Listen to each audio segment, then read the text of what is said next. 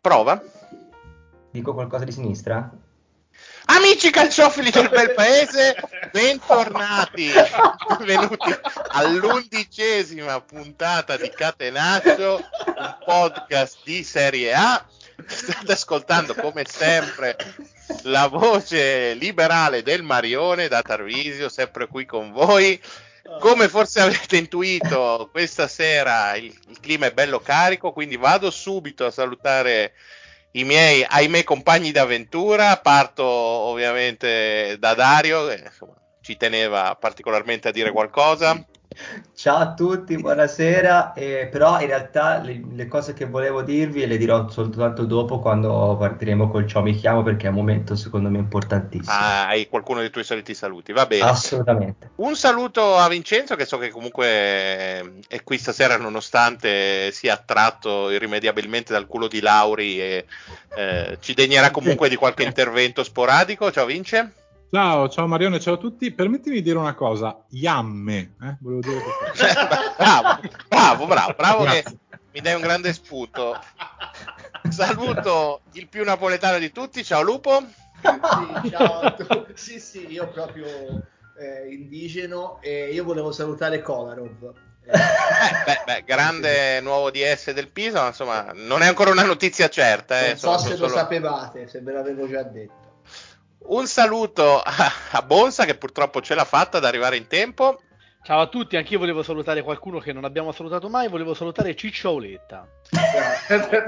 vecchio Siamo cuore fortissimo ragazzi, eh. Ve- vecchio cuore anche lui.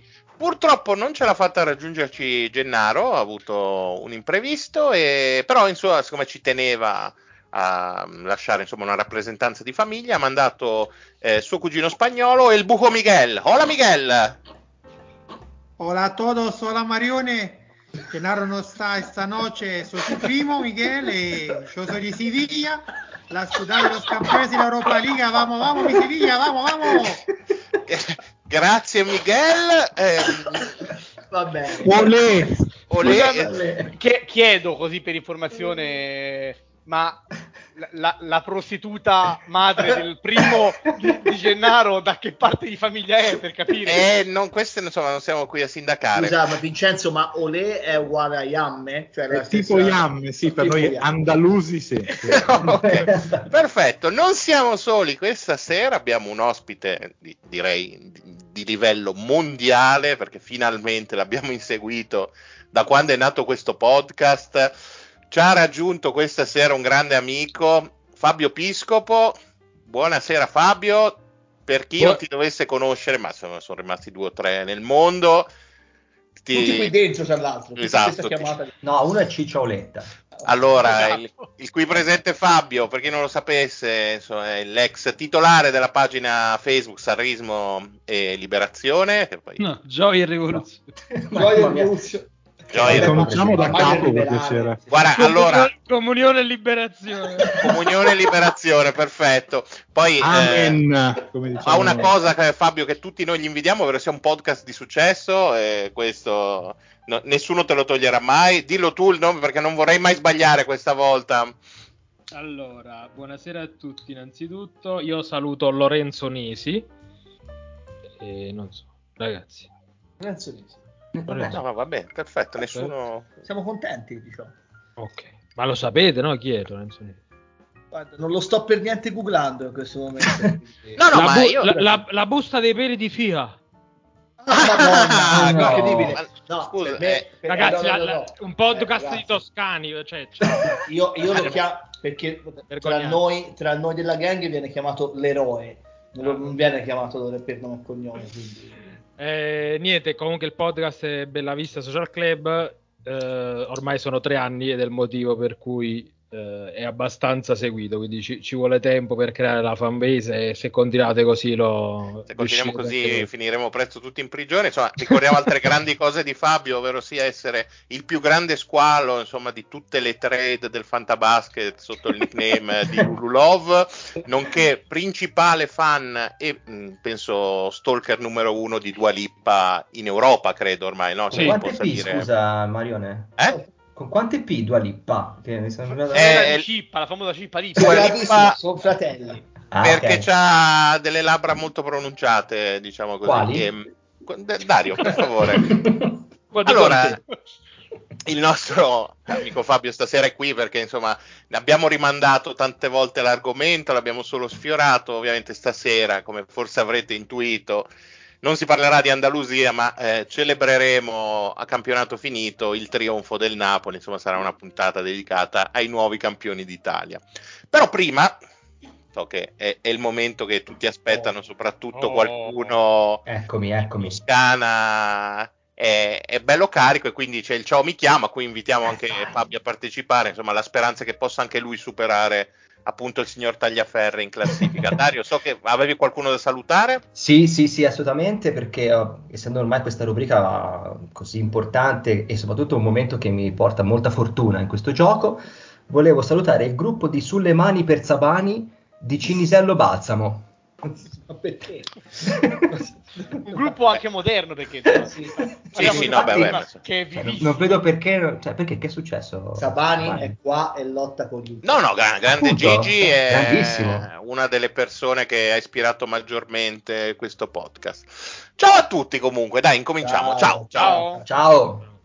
Allora, allora, posso dirvi che pur essendo extracomunitario, ho iniziato la mia carriera in Europa, ma non in Italia. Sebbene poi abbia giocato tutto il resto della carriera qui nel bel paese, come direbbe il mio amico Marione. Scusa, scusa una cosa Mario, ti interrompo. Eh, Fabio lo sa qual è il nostro mezzo clamoroso per prenotarsi? Vabbè, so Fabio, no. Fabio può fare quello che vuole. Ah, nella ok, no, no, no, cioè, senso, se vuole alzare la mano come gli altri, insomma, usando la funzione di Skype, se non può intervenire urlando, noi insomma non ci formalizziamo. insomma. Lo trattiamo come se fosse un essere umano come noi, tranquillo, cioè, nel senso, no. quindi non c'è problema.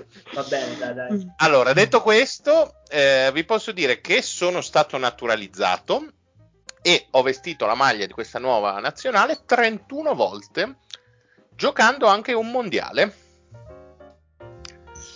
Ora, ancora un po' lontani forse, però posso dirvi che eh, in Serie A, solo in Serie A, ho indossato tre maglie diverse. Più altre svariate divise nelle serie minori. Svariate divise nelle serie. giocato anche in C, in B, in D, insomma tanti, tanti campionati. L'Italia è nel mio cuore, tant'è che mi sono sposato qui.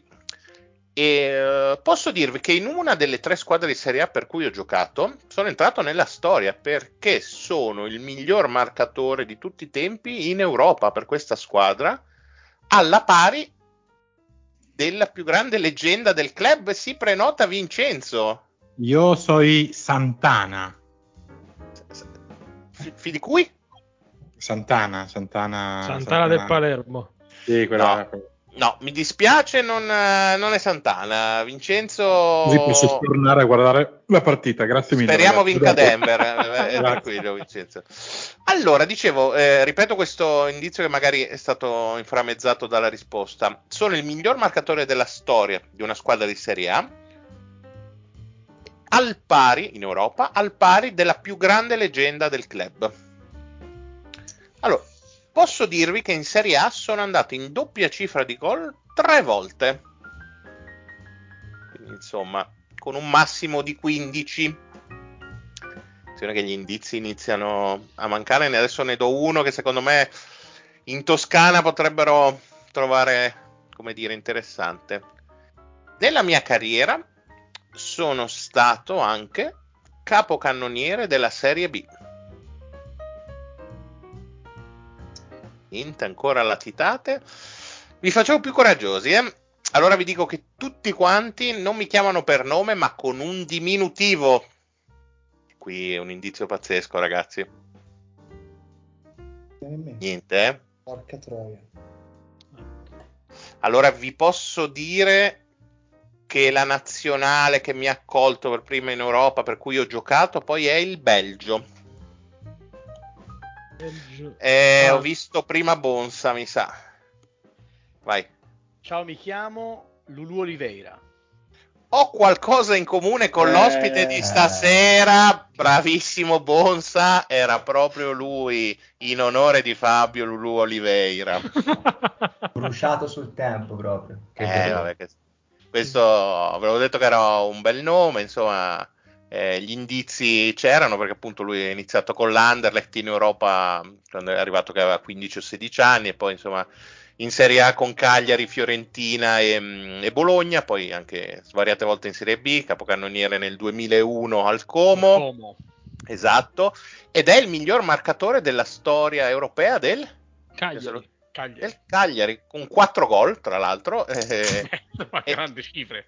ed è a pari merito con, ehm, con Gigi Riva, quindi proprio con la, con la leggenda del club. Ed è anche uno dei cinque simulatori più grandi della storia del calcio. Questo avrei voluto Voglio mettere sapere i primi quattro ora. Allora, Quadrado, quadrado, quadrado, quadrado, esatto, bravo. Quadrado non si discute, poi gli altri, ma magari facciamo un sondaggio sui nostri social che vi ricordo di seguire, insomma, la pagina Facebook, Instagram eh, e, e Twitter e troverete questo e altri inutili sondaggi. Detto questo, eh, se non ti dispiace Vincenzo, abbassa pure la mano e torna a guardare diciamo, Marione, perdonami, una, una notizia che magari può far comodo ai nostri ascoltatori domani.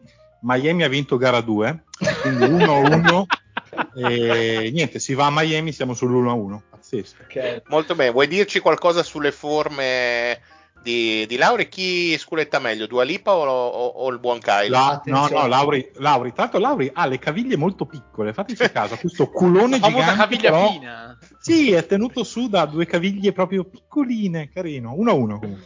1-1, perfetto. Spettacolo con che Tonino Raffa dal Colorado. Tan- tanta roba, tanta roba. Noi abbiamo Scusate la voce, ma qua in altura cioè, faccio un po' fatica a respirare. Però, Meno male che dalla prossima settimana ti troviamo a Miami, quindi, Sì, sì. quindi ti troviamo più rilassato. Detto questo, Fabio, eh, siamo qui insomma per parlare appunto di Napoli, uno scudetto atteso più di 30 anni, diciamo che ha un sapore vagamente diverso, inutile nasconderlo. eh, uno scudetto al di fuori di Torino e, e Milano, insomma, eh, ma anche lo stesso delle Romane, che comunque vale in maniera diversa, è qualcosa di clamoroso di per sé stesso. Um, una stagione molto particolare, dominata dall'inizio alla fine, con diciamo lo strascico polemico in coda. Dai, raccontaci un po' come è iniziata questa stagione e come è stato questo scudetto per, eh, per la gente di Napoli, per, per voi tifosi. Parti dalla scorsa estate, dalla costruzione di questa squadra. Comincerei insomma dagli addii di Koulibaly e Insigne e l'inizio di questo nuovo ciclo. Sì, è un ciclo che mm, doveva chiudersi dopo il, il gol di Faraoni in Napoli-Verona, che peraltro è stato un crocevia fondamentale perché che, che ne dica Aurelio, secondo me lui il pensiero di Allegri ce l'aveva. E se il Napoli si fosse qualificato alla Champions sarebbe arrivato Allegri, sono abbastanza convinto di questo, ci sono diverse conferme in tal senso. E come sapete ovviamente il gol di Faraoni portò poi la Juve di Pirlo in Champions, Pirlo che tra l'altro sta giocando nella Lega dei Tamarri, non so se avete visto. E sarà il prossimo allenatore del Pisa, tra l'altro. Tra l'altro. bellissimo. E quindi poi eh, venne eh, chiamato Spalletti che al primo anno fece un ottimo lavoro con una squadra che era sì talentuosa ma che aveva secondo me un vissuto eh, troppo traumatico. Eh, era la squadra del 2018 a cui venne scippato lo scudetto, era la squadra della, della delusione della- del 2021, di come, parla- di come dicevo prima, di, di Napoli-Verona, che fu una botta devastante. E quindi quella rivoluzione che c'è stata la scorsa estate andava fatta due anni fa. Eh, io la auspicavo sinceramente. Ehm, per quanto riguarda i, i nuovi arrivi, eh, Kim già, già lo conoscevo e mh, sapevo che comunque sarebbe stato un difensore d'impatto. Oltre a questo, un calciatore che si fa mettere la clausola nel contratto già ti, di- ti dimostra un po' il, il suo lignaggio. Cioè, lui è venuto qui consapevole che sarebbe stato un trampolino di lancio.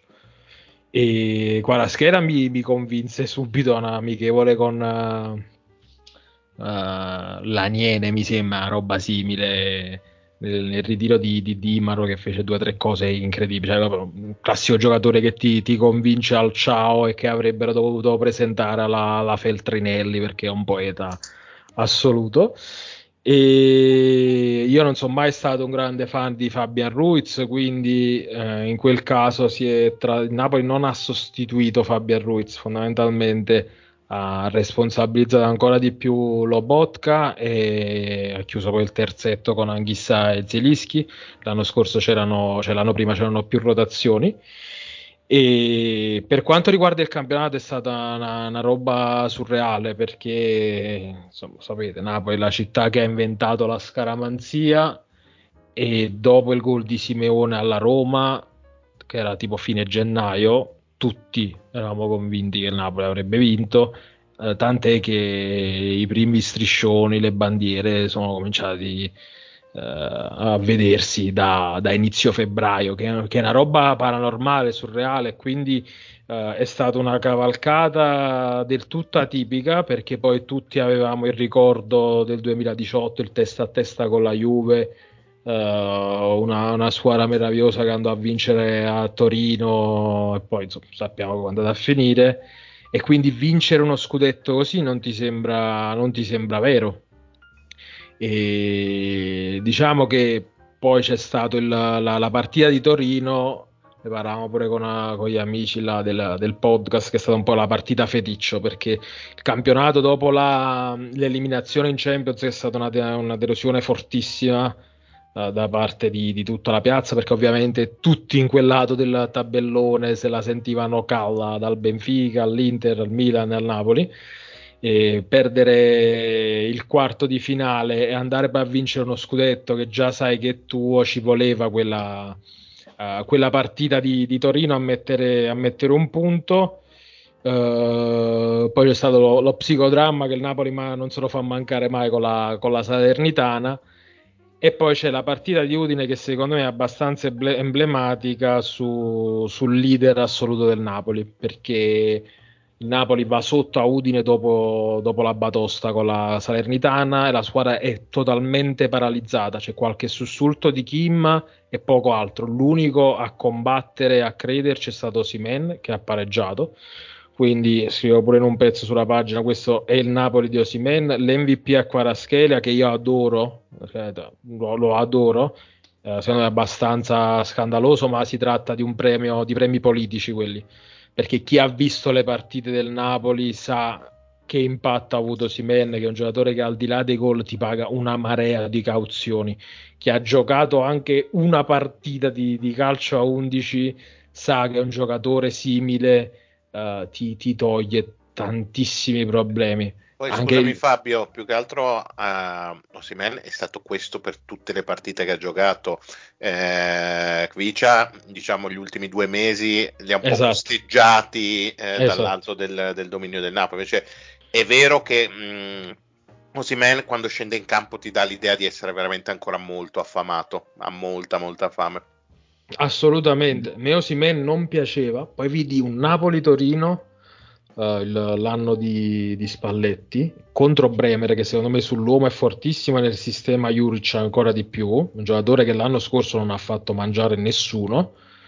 E io lo vidi allo stadio ragazzi questo non si ferma mai. Non si ferma mai. È un incubo.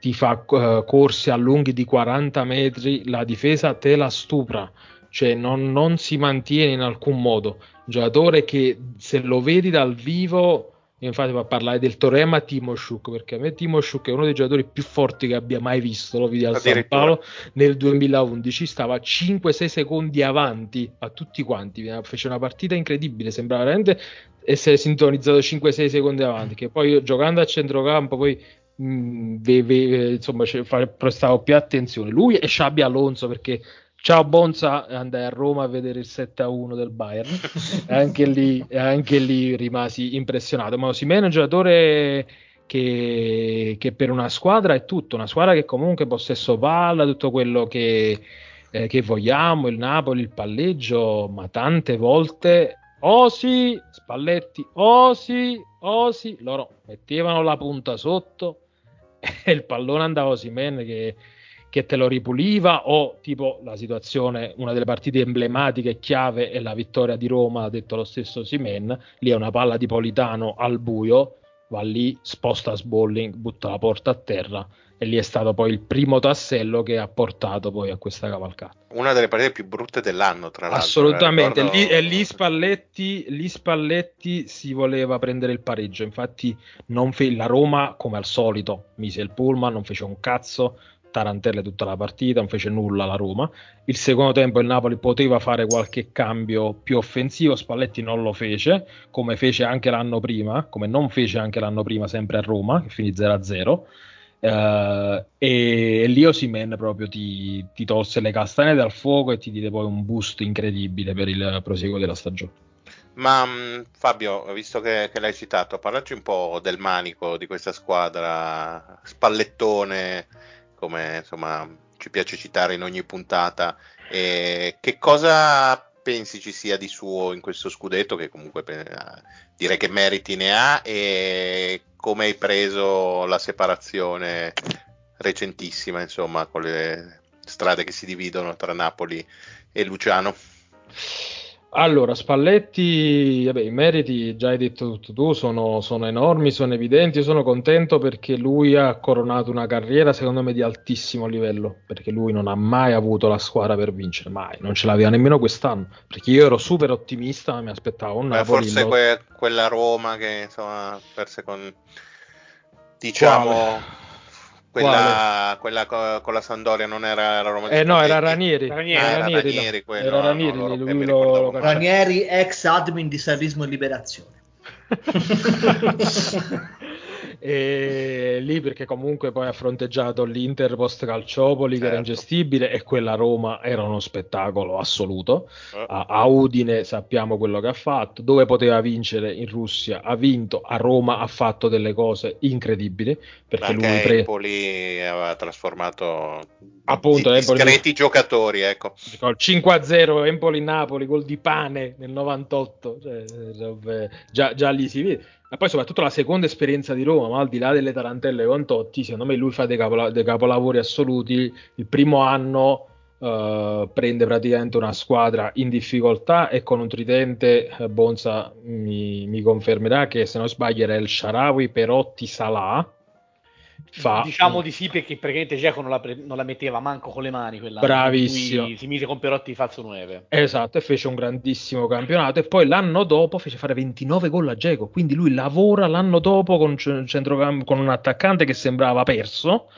e lavora su quell'attaccante e fa, Dzeko fa la migliore stagione in carriera, quindi lui secondo me nel, nel Roma bis, eh, considerando il contesto, fa, fa un capolavoro, poi ovviamente inviso dalla piazza, eh, sono situazioni non extracampo che a me non interessano, io valuto l'allenatore, quindi nel momento in cui viene a Napoli io sono contentissimo, soprattutto perché comunque Gattuso aveva dimostrato Mamma diverse, mia, che sciagura. Qua l'abbiamo provato in tanti, eh, qua dentro. Eh.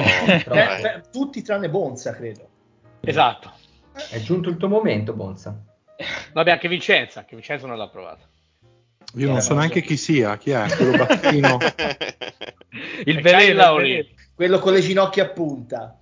tipo Lauri. Col trench fisicamente. Col trench grigio.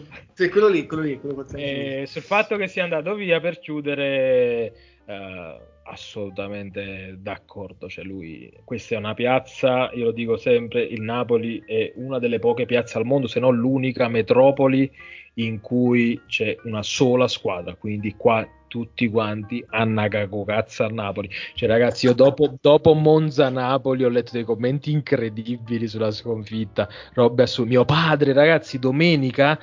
Osimene che non riusciva a sto fratello cazzo che non sta facendo niente lo deve togliere per dirvi cioè questo il Napoli qui è tutto. Traduco per gli amici non partenopei. Questo scansa fatica non si sta impegnando molto. bravissimo grazie per la traduzione ovviamente tu na- napoletano d'origine anche tu e quindi ti fa capire quanto questa piazza eh, sia molto esigente, an- esigente anche a livello di gioco ed è una piazza che non ha fatto sconti a Carlo Ancelotti è una piazza che rispetto a Roma, cioè Murigno qua se, ne sarebbe andato dopo due mesi.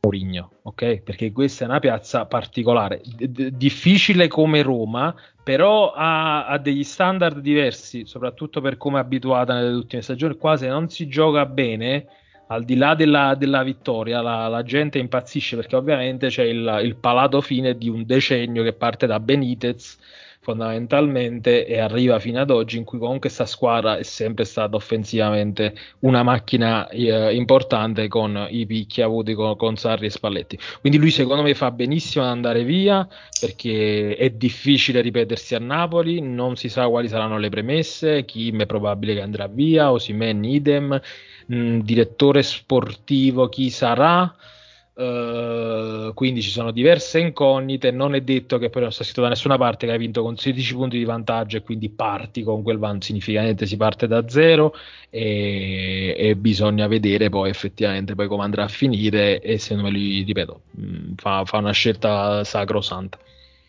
Fabio, io ti volevo chiedere due cose. In una, eh, una me l'hai già in parte anticipata, ma non volevo entrarci un po' più dentro. Ti volevo chiedere, secondo te, cosa pensi che potrà succedere ora? Nel senso, via Spalletti, non si sa se rimangono alcuni pilastri, tipo Kim, tipo Zimen, se questa vittoria del campionato può eh, cambiare qualcosa di questo atteggiamento della piazza di cui parlavi, cioè se la pancia adesso può essere piena, visto che comunque si parla di una piazza particolare non abituata a creare, diciamo, cicli vincenti, no? O a creare dinastie. Quindi eh, cosa può succedere, chi può arrivare e, mh, in panchina e come potrà muoversi eh, tutto l'ambiente al di là di, di, chi arriverà. E poi se ti aspettavi eh, quel giorno del 2004, quando De Laurentiis fondò il Napoli Soccer, eh, che nel giro di vent'anni sarebbe poi arrivato questo giorno qui. Allora, guarda, io sono d'accordo. Piazza non abituata a vincere, in teoria tu non dovresti avere alcuna pretesa. Però è difficile per il tifoso magari un po' meno distaccato riuscire a fare dei distinguo, dire ok, tu stai dando via Osimen probabilmente andrà via Kim, non c'è l'allenatore, attenzione, non è detto. Parliamo sempre di una stagione in cui uh, l'Inter, il Napoli avrebbe vinto magari comunque il campionato, però comunque l'Inter, secondo me, la squadra più attrezzata, si è fatta tre, eh, due terzi di campionato senza Lukaku e Brozovic. Abbiamo visto poi l'Inter con un minimo di rotazioni negli ultimi due mesi che tipo di squadra è Un'altra stronzata che ho dovuto leggere eh, dopo la partita Napoli-Inter per farvi capire anche il livello di mitomania che c'è al Napoli è che dopo Napoli-Inter in cui Napoli affronta un Inter uh, con 5-6 riserve, con Gagliardini titolare, detto tutto, eh, abbiamo perso una grande occasione, avrebbe vinto il Napoli la semifinale con l'Inter. Assolutamente falso, il Napoli è scoppiato a marzo perché eh, Spalletti ha tirato la corda per lo scudetto, non ha mai fatto turnover, nemmeno cambi durante la partita, quindi questo può essere una, una, picco, una, una piccola tirata d'orecchie su questo e sulla gestione, però era troppo importante lo scudetto, quindi lui non ha gestito in partite tipo Torino, uh, partite già, già vinte, uh, poteva togliere prima, poteva mettere prima Simeone, Raspadori, far rifiatare Osimen, Quara, li ha spremuti, quindi Napoli sarebbe uscito con l'Inter 100-100 per chi segue il calcio per me è abbastanza, cioè l'Inter non, non, si mantiene in questo periodo, quindi è difficile per questa piazza fare dei, dei distinguo, c'è questa ovviamente eh, questo grande entusiasmo che porta poi ad avere grosse pretese. Per quanto riguarda De Laurentiis, eh, diciamo che eh, il passaggio fondamentale è stata la, la cessione di, di Cavani, da lì il Napoli è entrato in un'alta dimensione perché con Mazzarri uh, ci fu un, uh, una, bella, una, bella, avventura con una squadra con qualche campione ma null'altro e poi con la cessione di Cavani si è creato quella, mm, quel meccanismo diciamo anche finanziario di autofinanziarsi con le cessioni che ha portato il Napoli a crescere. Al di là poi del cioè, te pensavi quel giorno lì che potreste, pot- sareste potuti arrivare a vincerlo Sì, o era semplicemente sì, un sì. sogno?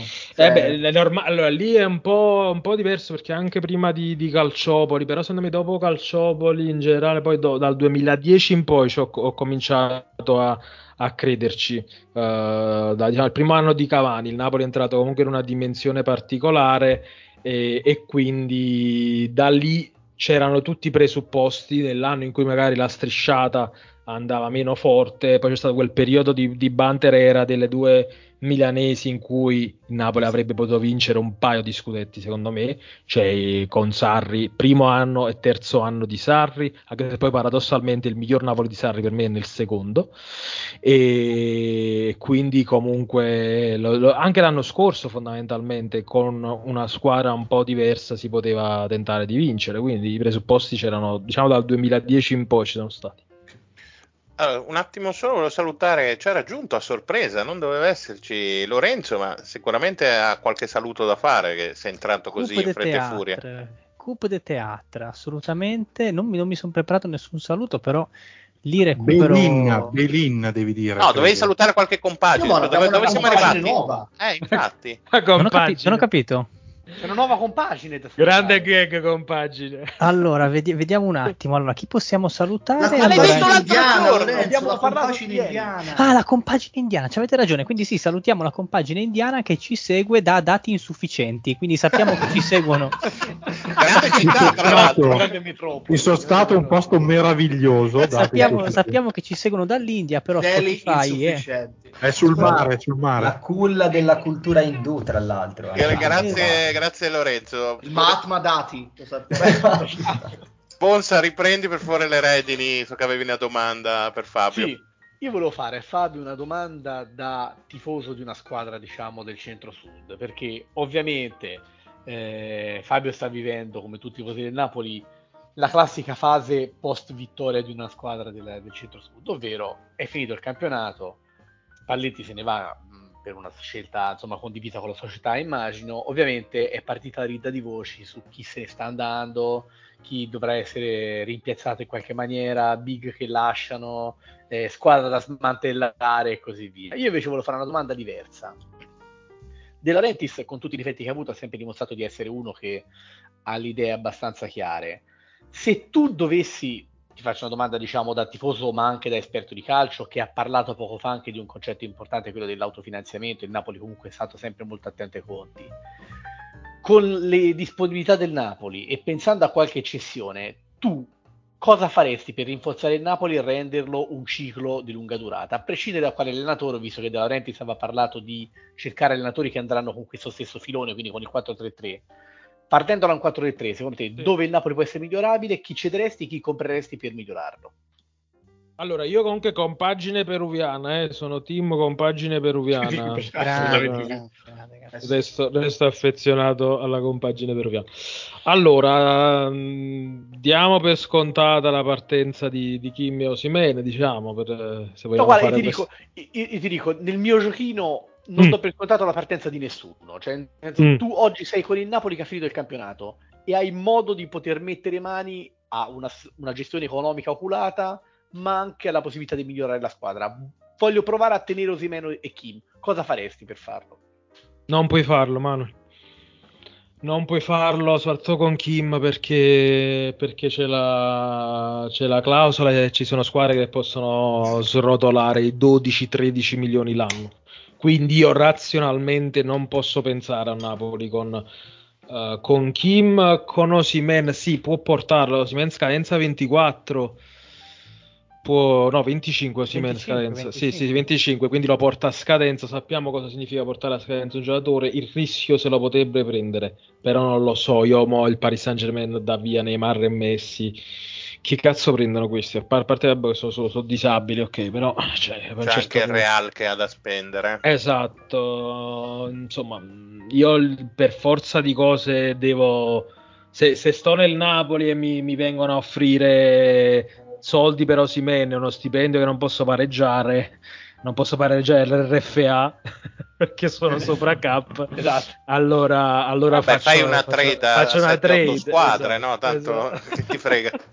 Al limite ci sarà il Lulu Wall come nella Dynasty 1. Secondo me il Napoli della FIGC. il Napoli deve, deve migliorare tantissimo eh, a destra perché comunque eh, Politano, Lozano, insomma, molto simile a Messias, Salemakers. eh, come- Vabbè, eh, ci piacerebbe quasi, ti dico. Cioè, no, vabbè, per dire, Pensavo tu insomma- dicessi a Messina Denaro quando hai detto Messi. Giuro ci ho pensato. E quindi lì secondo me è un tassello che tu devi andare a migliorare, soprattutto nel momento in cui va via Simen, va via il giocatore che ti paga le cauzioni, magari serve un giocatore, faccio nome, non lui perché non è il target del Napoli, poi un giocatore alla Berardi che sia Eh, in grado stavo di fare... pensando proprio quel Vecchio nome, cuore, sai, mi sembra che al Eh. Napoli un giocatore del genere possa servire parecchio. Esatto, un giocatore associativo sulla destra che ti riesca a equilibrare un attimino i possessi ehm, serve perché, perché comunque se- serve qualità lì e serve secondo me tanta qualità in mezzo, in mezzo al campo, sulle mezzali, Anghissà super discontinuo, Zielinski non ne parliamo, Zielinski è proprio l'empicco. secondo me è un, un punto molto debole di quest'anno, cioè è stato coperto dalla stagione del Napoli, Esatto, ma bravo, sono, sono d'accordissimo, sono d'accordissimo. Io sono arrivato a un punto che proprio da To- a Torino, tutti quanti, quando lui poi segnò Raspadori e si buttò a terra, tutti quanti, ah, grandi, siamo tutti zielischi. E a una certa partita dopo gli dissi dovevi rimanere a terra a Torino perché non so che cazzata fece.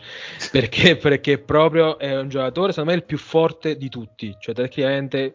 Secondo me è anche il giocatore più forte della Serie A perché, perché quando sta in giornata c'è la partita. eh, Bonza sicuramente ricorderà con la, Ro- cioè con la Roma. Lui fa un primo tempo che praticamente dice: Anzi, il pallone è mio, l'ho inventato io. Il pallone, vedete come si fa, ok? Perché così si gioca a pallone. Voi prendete il block note e si vedere come si gioca a pallone, e poi ti fa delle partite allucinanti. Quindi lì eh, va preso qualcuno.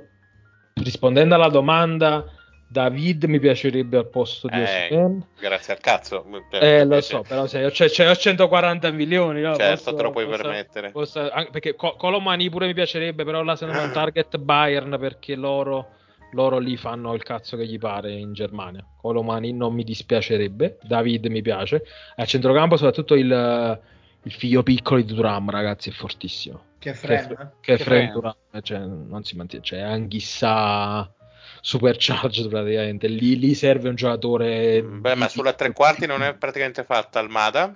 Tiago Almada? Ma Almada non lo so se era una, una voi, ma lì se vedete tre quarti, centrodestra, lì comunque un giocatore, ci serve, serve gente strutturata. Tu stai andando via Osimhen e Kim che sono proprio eh, due dei, dei quattro giocatori fondamentali insieme all'Obot che è Quara della squadra, quindi devi distribuire il talento e anche una certa fisicità nei vari, nei vari reparti. A me non... eh, dietro si deve fare qualcosa di, di importante perché andando via Kim Ra- Rachmani buona prima parte di stagione però pure lui è calato non è questa gran sicurezza Kim pure ha pagato bisogno di essere trascinato eh, di quei giocatori. Eh, esatto, esatto. Infatti, con degli amici, poi provocazione su Conte. Secondo me, il Napoli ci vuole poco a trasformare in una squadra da 3 da 3-5-2. Secondo me, ci vuole poco. Ti risolve, faccio un esempio. Ma via Kim ti prendi due centrali forti, eh, eviti di sostituire i due cazzoni là sulla destra. eh, I tre centrocampisti ce li hai interni, possono giocare tranquillamente. Quindi tu puoi anche reinventarti con un allenatore che secondo me darebbe delle garanzie perché se Conte è uno dei 20.000 nomi che ci sono viene a Napoli viene perché gli fanno la squadra e perché secondo me in un momento in cui ha anche meno pretese poi magari secondo me va alla Juve perché dopo Quindi Lorenzo da quinto praticamente. di Lorenzo e Olivera, Olivera è il pane suo da quinto, Mario Rui da, da- da quinto rende meglio perché comunque difensivamente è sempre Hai abbastanza. anche Zanoli che secondo me è fortissimo. Zanoli, Zanoli da quinto, eh, ripeto, centrocampo è semplice, da- mh, sono principi un po' diversi, però comunque il regista e le due mezzali riesci comunque a, a trovare un equilibrio e, e poi guadagni soprattutto Raspadori, Simeone, perché Raspadori a due eh, rende Ma meglio. Kvara in questo caso? Quara lo lascerei a fare. Quara è quello che La si deve punta. lavorare di più, ma è il più forte e quindi praticamente fai un 3-5-1-1 eh, e quindi lui, tu lo lasci sulla tre quarti e questa è un'altra cosa che lui deve migliorare, soprattutto col Milan si è visto questo limite, lui sta troppo nella sua comfort zone, soprattutto la partita d'andata senza Osimen doveva venire a sparigliare molto di più in mezzo, invece è stato tutta la partita lì largo, lo, dove lo raddoppiavano, lo triplicavano, su questa cosa deve crescere e quindi andare anche a pungolare questo talento facendogli fare anche altre cose, secondo me potrebbe essere interessante. Vince? Sì, Fabio, ti volevo chiedere una cosa, anche se come al solito Bones ha rovinato tutto perché nella risposta che hai dato a lui hai parlato di Zielinski, nel senso che io volevo mh, chiederti di lui e di Elmas, ovviamente eh, due situazioni molto diverse, opposte, però secondo me in qualche modo anche simili, mi spiego. Zielinski, come dicevi anche tu, insomma, ha dei momenti dominanti, io fino a un paio d'anni fa credevo potesse diventare davvero un giocatore, eh, ti direi, da, da Champions fissa, da alta Champions, invece mi sembra di, insomma, di capire anche da quello che dici tu che il Napoli lo segui assiduamente più di noi, eh, insomma, non fa della continuità purtroppo la, la sua caratteristica principale, quindi probabilmente a quel livello lì così alto non ci arriverà. Però mi incuriosiva invece chiederti di, di Elmas perché comunque eh, insomma, è una vita che a Napoli è arrivato mi sembra diciottenne, correggimi, diciannovenne, insomma. Sì, di- sì, eh, lui è un eh, 99, è arrivato l'anno di Ancelotti, a 20 anni, più- ancora doveva compiere 20 anni, sì. Dove ancora esatto. Adesso mh, dopo insomma queste, queste sono quattro stagioni, tre stagioni, quattro stagioni, volevo chiederti a che punto è, nel senso che a livello così prettamente numerico eh, sempre più presenze, sempre qualche golletto in più. Io però ad oggi non ho ben capito che giocatore è, anche dal punto di vista tattico, non riesco, mh, ad esempio in caso di 3-5-2 sarebbe una mezzala, Sì. immagino di sì, eh, ma nel 4-3-3 quest'anno è stato provato mh, insomma anche come, come esterno d'attacco, insomma volevo capire da te come l'hai visto da quando è arrivato a oggi, se è un giocatore che può mantenere, perché anche su di lui c'erano grandi aspettative, eh, oppure se è un eh, insomma adesso ha 23 anni quindi ancora molto giovane ma come lo vedi insomma quali Però dalla, sai che dalla descrizione di Vincenzo sembrava un Cialanoglu senza le corna?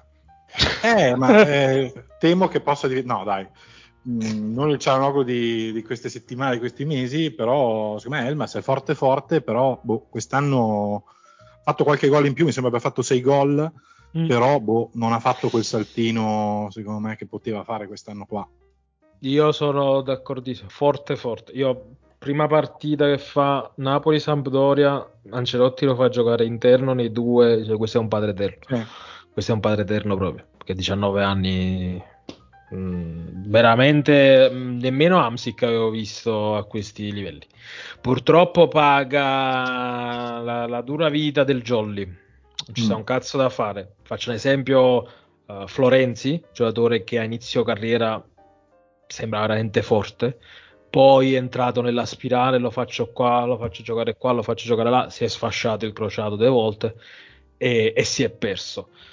Lui secondo me quest'anno avrebbe meritato più spazio, soprattutto nel momento nevralgico della stagione, sempre Anghissà e Zielinski quando era in super condizione, che Elmas è stato fondamentale nel, nel momento in cui poi si è rotto Quara, lui fa un partitone a Bergamo eh, con l'Udinese in casa, fa ancora incredibile, giocatore da colpi assurdi, un po' farfallone, eh, che però paga questo, quello che dicevi tu, nel senso che non si è trovata ancora una collocazione perché sa, fa- sa fare bene tutto, si fa trovare pronto, rompe il cazzo. eh, purtroppo, quando non hai delle caratteristiche specifiche, il, il rischio è questo. Poi sei forte e quindi un posto, un posto lo trovi.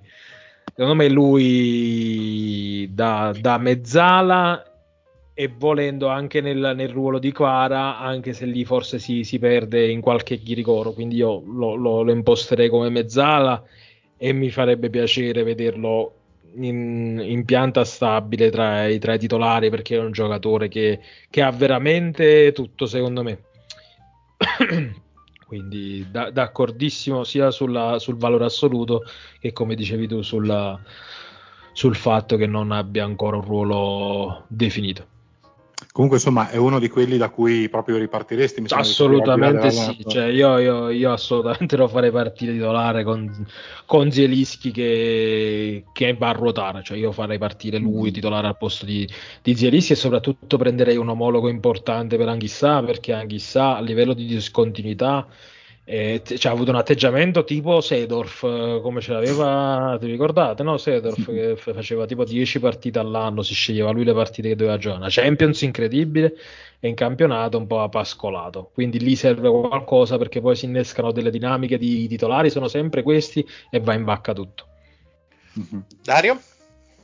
Ciao Fabio, io avevo mh, due, due curiosità più che due domande. La prima ti riporto un po' indietro nel tempo a Sarrismo, Gioia e Evolu- Rivoluzione e ti volevo un po', mh, diciamo così, solleticare sulle differenze che hai notato tra il calcio di Sarri e quello che ha proposto Spalletti dall'anno scorso, tutto quest'anno.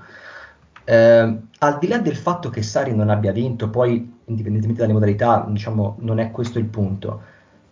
Ma cos'è che li ha differenziati così tanto da avere questi due risultati così diversi? Perché poi alla fine eh, i 16 punti, insomma, il punteggio con cui ha vinto il campione del Napoli quest'anno dimostra vedete, un dominio totale del campionato. Eppure però il Napoli di Sarri, oltre ad essere bello, era anche un Napoli con una certa concretezza, un, numero di punti che ha fatto stava lì a dimostrarlo. Secondo te, quali sono state le differenze proprio fra, fra le, fra le due squadre che per conto tuo portano a dire è per questo che il Napoli quest'anno ha vinto? Allora, innanzitutto le competitors. Tu lì, Eh, eh, lì- sì. lì c'era la Juve cannibale e non solo, perché comunque tu fai un primo anno clamoroso con Higuain, poi il tuo miglior giocatore era l'anno di Durant ai Warriors. Durant perde con, con, con OKC, perde contro Golden State e va a Golden State. Higuain perde lo scudetto con Napoli e va alla Juve. E lì poi succede la magia. Come dicevo, il secondo anno di Sarri è un pallone che secondo me in Italia non si è mai visto e non si vedrà mai più. Perché lì dai via il giocatore più forte, trovi quella soluzione con Mertens e per eh, da ottobre, da ottobre 16 fino a marzo la partita con la Roma persa 4-1 in casa, che lì poi il Napoli scoppiò. Fino a marzo del 2018 a Napoli si è visto un calcio incredibile.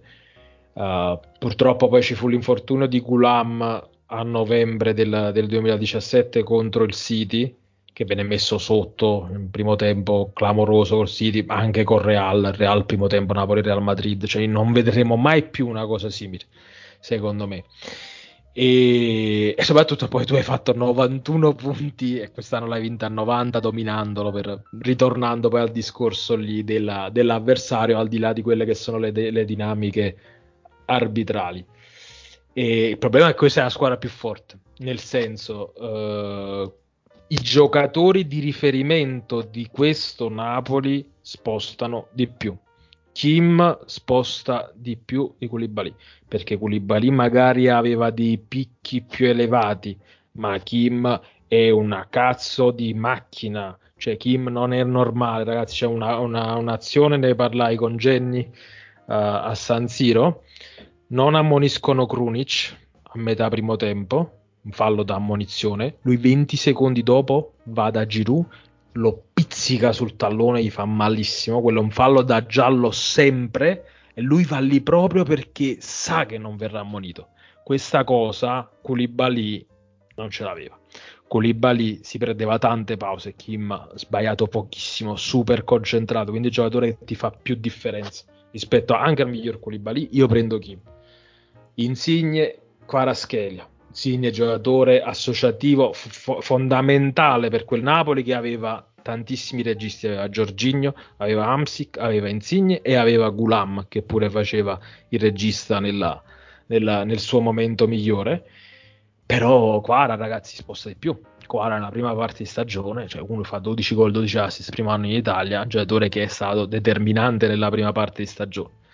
Osimen, Mertens. Mertens è fino a 28 anni un'ala talentuosa che parte dalla panchina, entra a sparigliare, arriva Sarri, gli fa fare 30 gol a campionato.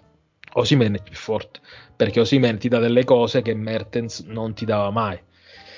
Il punto è che quel Napoli era un capolavoro perché nonostante dei giocatori che secondo me sono inferiori come singoli riusciva attraverso il collettivo a raggiungere dei picchi e dei livelli con un avversario clamoroso e arriva per due anni su tre, diciamo il terzo anno perché il primo c'era Higuain che era comunque un fuori classe, Higuain che non ha mai raggiunto quei livelli se non con Sarri. E quindi quel Napoli era, era, tanta roba a livello di squadra. Qui i suoi giocatori, c'è ovviamente la struttura di Spalletti che ovviamente ci sta, il lavoro enorme, però Higuain con la maglia di Golden State, grandissimo Marione. Giobbe Covatta con la maglia di Golden State, i nostri ascoltatori, eh, il meme di, di Marione puntuale. E questa è una squadra più forte, questa è una squadra che, cioè il, il Napoli di Sarri la partita di Roma che citavo prima non la vinceva. La partita sporca di Bergamo non la vinceva, le ha vinte qualcuno nel terzo anno, cioè doveva distruggere gli avversari. Napoli creava eh, 10-15 palle gol.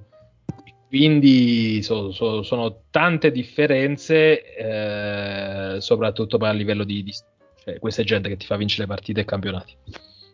Velocissimo, l'ultima curiosità, poi lascio la parola agli altri colleghi hai parlato di Faraschelia, che vabbè, è stata veramente un, un faro nel, nel, gioco e non soltanto del, del, Napoli, ma allora ti faccio una domanda anche un po' provocatoria. Non è forse il momento di rispolverare la 10? Uh, ne abbiamo parlato anche di questo, però lui, secondo me lui è un 7, cioè lui è George Best, non è un 10. Secondo me lui anche, anche come, come postura, è tutto storto. Lui è un 6, cioè Gigi Merone, sa, sta gente sgraziata e che non si prende. Lui è più un 7 che un 10, dai. Poi il 10 non si tocca, non dovete cagare il cazzo. No, no, ma cioè, quello, quello, Napoli, non, il Napoli pagato. Napoli ma stato... t- tanto scusa una cosa, prendetela con Dario, l'ha detto lui, no, non no, c'entriamo no. niente con lui. Ma io non è che lo volevo invitare stasera. Ce l'abbiamo, ce l'hanno dato. Gennaro, vai. Sì, abbiamo parlato oh, diffusamente con Fabio, ma anche nelle altre puntate abbiamo fatto spesso riferimento a Osimena, a Parascheli, a Kim, la, la, loro importanza. Però vorrei sentire da, da, Fabio anche per dare un po' di merito a questo giocatore di cui uh, se ne parla meno nel, nel mainstream rispetto agli altri tre sopracitati, ovvero uh, Stanislav Lobotka. Come è possibile che si è passati da, uh, da, un giocatore che era, ricordiamo, il primo anno era fondamentalmente considerato una macchietta dagli stessi tifosi del Napoli, un giocatore uh, che veniva visto non in forma fisica e che non poteva scendere in campo in Serie A ed è passato da, essere quindi, ripeto, una macchietta per gli stessi tifosi del Napoli e a uno dei giocatori più determinanti della, probabilmente del miglior Napoli di sempre, giù di Rio, comunque di... Insomma, eh, era la riserva di Demme a un certo punto, sì. Anche sì, che ha vinto comunque, è un giocatore fondamentale eh, di una delle squadre più forti degli ultimi anni Scusate, in Italia. Qual è la, la, particolarità e che cosa rende speciale Lobotka? Che se non sbaglio una volta uh, uh, mi dicesti è il miglior giocatore della Serie A senza il pallone. Allora, innanzitutto scusate per le risate, ma c'era Dario che chiamava e Bonza gli dice nostalgia del ventennio. No, no, no, ci, disso- ci dissociamo assolutamente. Che mi dissocio anch'io, mi dissocio. È, il ventennio, no, è il ventennio di presidenza della Laurentiis. Assolutamente sì. Assolutamente parlavamo di Laurentiis. No, Vabbè, siamo devo precisare no, che eh, la redazione è una cosa, Dario Tagliaferri è un'altra rispetto a Catenaccio. È un, Io ho anche è un assessore esterno ecco, con delega C'è la partita IVA per stare sul catenaccio. Esatto. Prego Fabio, rispondi pure a Gennaro sulla Bosca. Allora, Bosca. La vodka. La, bo- la bocca. La bocca. Ma se voi non Allora, conoscete le lingue, non è un problema mio. Certo, certo. Tra l'altro, tra l'altro Luciano non sa, non sa nemmeno pronunciarlo perché si ingrippa spesso. La bocca, la bocca lo chiama. E quindi, niente, è il suo capolavoro. Un giocatore improponibile, giustamente riserva di Demme, che eh, fu determinante. Mm, Quando lo presero dall'Ipsia, la Coppa Italia vinta durante la pandemia, grossissimi meriti sono i suoi, che diede un senso a un Napoli sgangherato. Lui sa in sovrappeso, c'è la botka di 7-8 kg, veramente improponibile. Poi col calcio di Gattuso, un giocatore del genere, anche se a Gattuso comunque piaceva il palleggio, però in quelle condizioni eh, nel Napoli ovviamente, sto parlando del Napoli Ah. comunque devi farlo. E un giocatore in quelle delle condizioni è improponibile a prescindere dal manico. Spalletti è stato bravissimo a recuperarlo, a approfittare del fatto che comunque si fosse ripreso fisicamente. E ne parlavo proprio oggi in chat, in me- cioè in- sulla pagina, perché mh, abbiamo fatto un meme su Lobotka che ieri eh, durante la festa scudetto stava mezzo dormendo affiancando i tre candidati a miglior centrocampista del campionato in cui non c'era Lobotka e un nostro fan diceva no io sono d'accordo perché ha fatto un gol e un assist si è detto che questo è fantacalcio il calcio è un'altra cosa ok? Il, Lobotka è il, il cervello di una macchina di calcio incredibile. E la grandezza di Lobotka come dicevi tu ne abbiamo parlato è nella eh, fase di non di lettura che è poi la stessa di Giorginio prendendo poi ritornando pure a Napoli di Sarri. Giocatori del genere sono dei computer a livello di, di posizione, cioè hanno, ovviamente non hanno grossa fisicità, eh, però si fanno sempre trovare nel posto giusto, ad accorciare nel momento giusto, a recuperare il pallone, a ripulirlo, al di là di quello che fanno con la palla. Uh, perché poi lo, lo Botka per dire rispetto a Giorginio c'ha magari più accelerazione palla al piede Giorginio è un po' più geometrico lo Botka sul medio lungo secondo me è abbastanza mediocre può ancora migliorare un giocatore molto da corte d'accelerazione. Però la, la grandezza di questi play in queste squadre è proprio la capacità di, di, di leggere nei momenti in cui c'è la, la, la prima pressione e quindi andare subito ad, ad accorciare, a recuperare palla e alimentare in continuazione la, la, manovra, la manovra offensiva. E Lobotka non solo era il miglior centrocampista della, della Serie A, ma secondo me era uno dei candidati MVP. Uh, se, se, il premio avesse avuto un senso, perché poi, cioè, ragazzi, Fagioli a me, a me piace pure Fagioli, eh, però a Gammaron, Fagioli, ragazzi, dai, proprio il manuale Cencelli, eh, vabbè, non, non, ne parliamo, però è insomma, è, ripeto, è un giocatore, il capolavoro assoluto di, di Spalletti e giocatore, giocatore incredibile anche lui, tra, tra, i quattro giocatori di riferimento del, del Napoli sicuramente.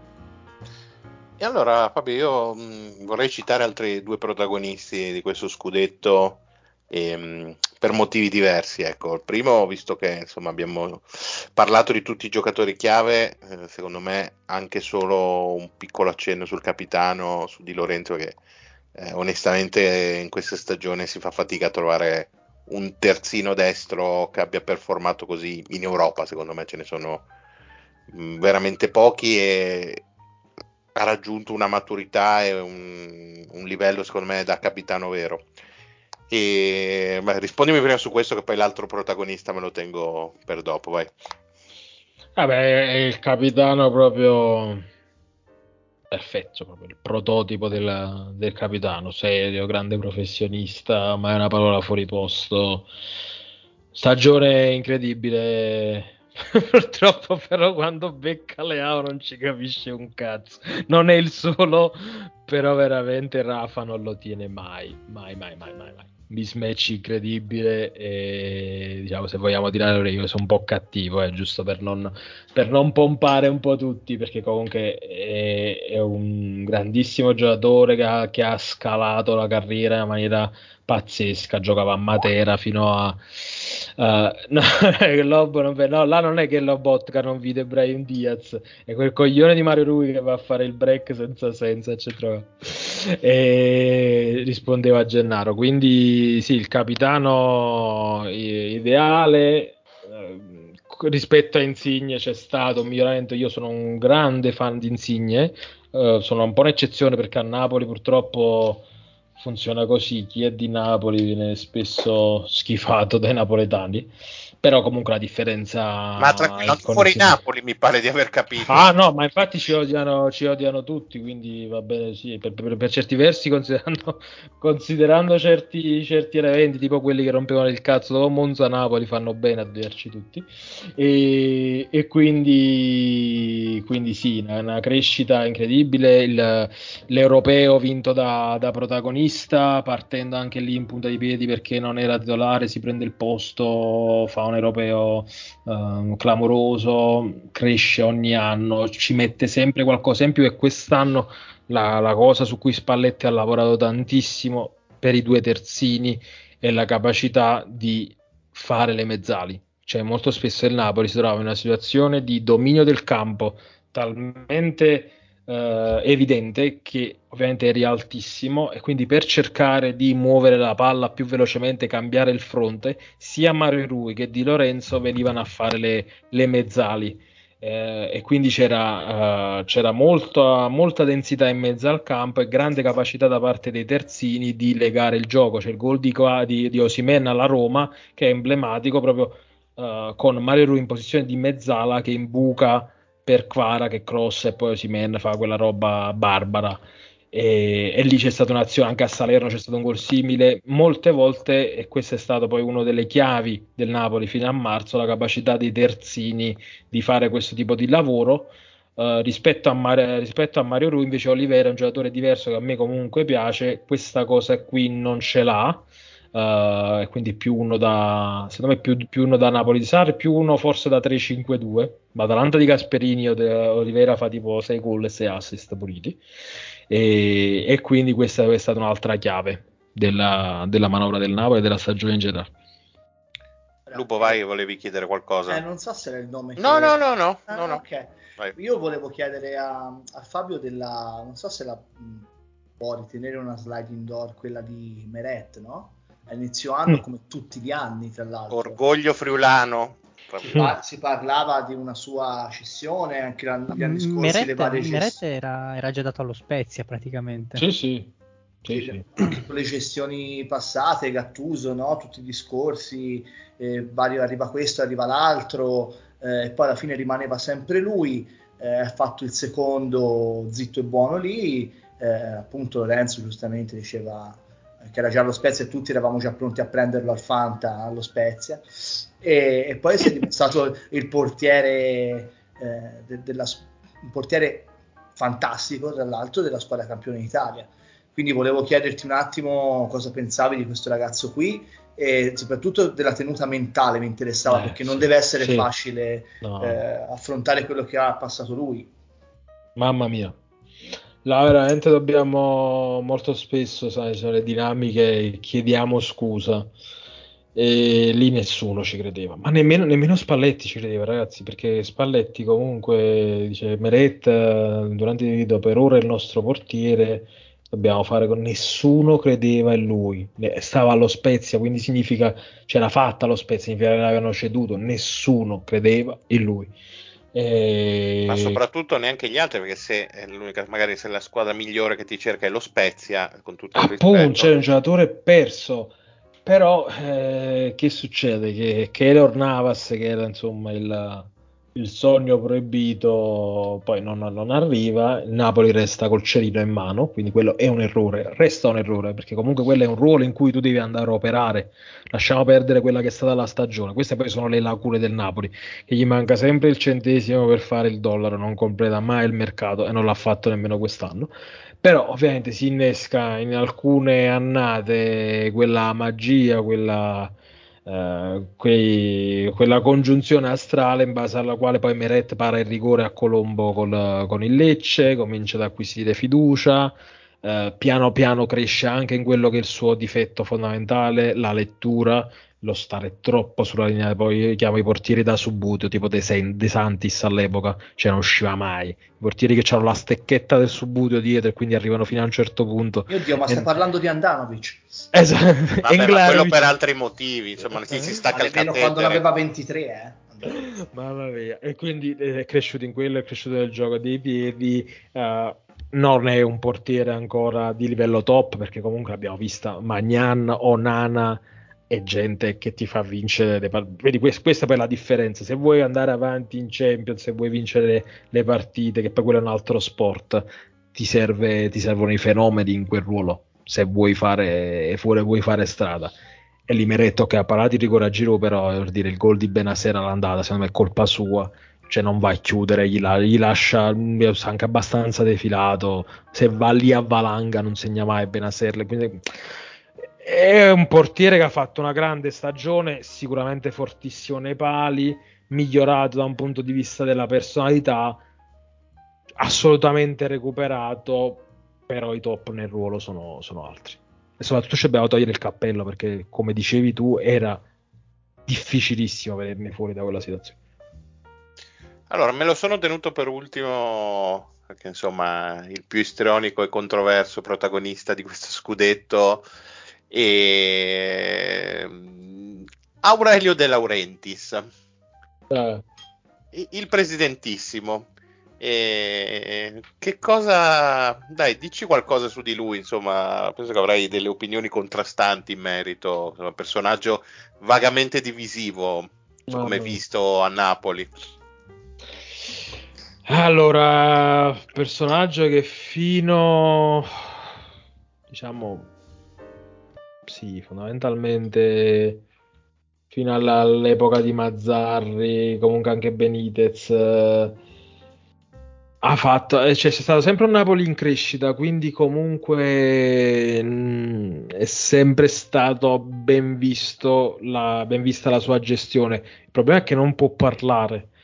Il problema è che piscia sempre fuori dal vaso, è sempre divisivo, e sai, proprio i classici bambini che vogliono litigare.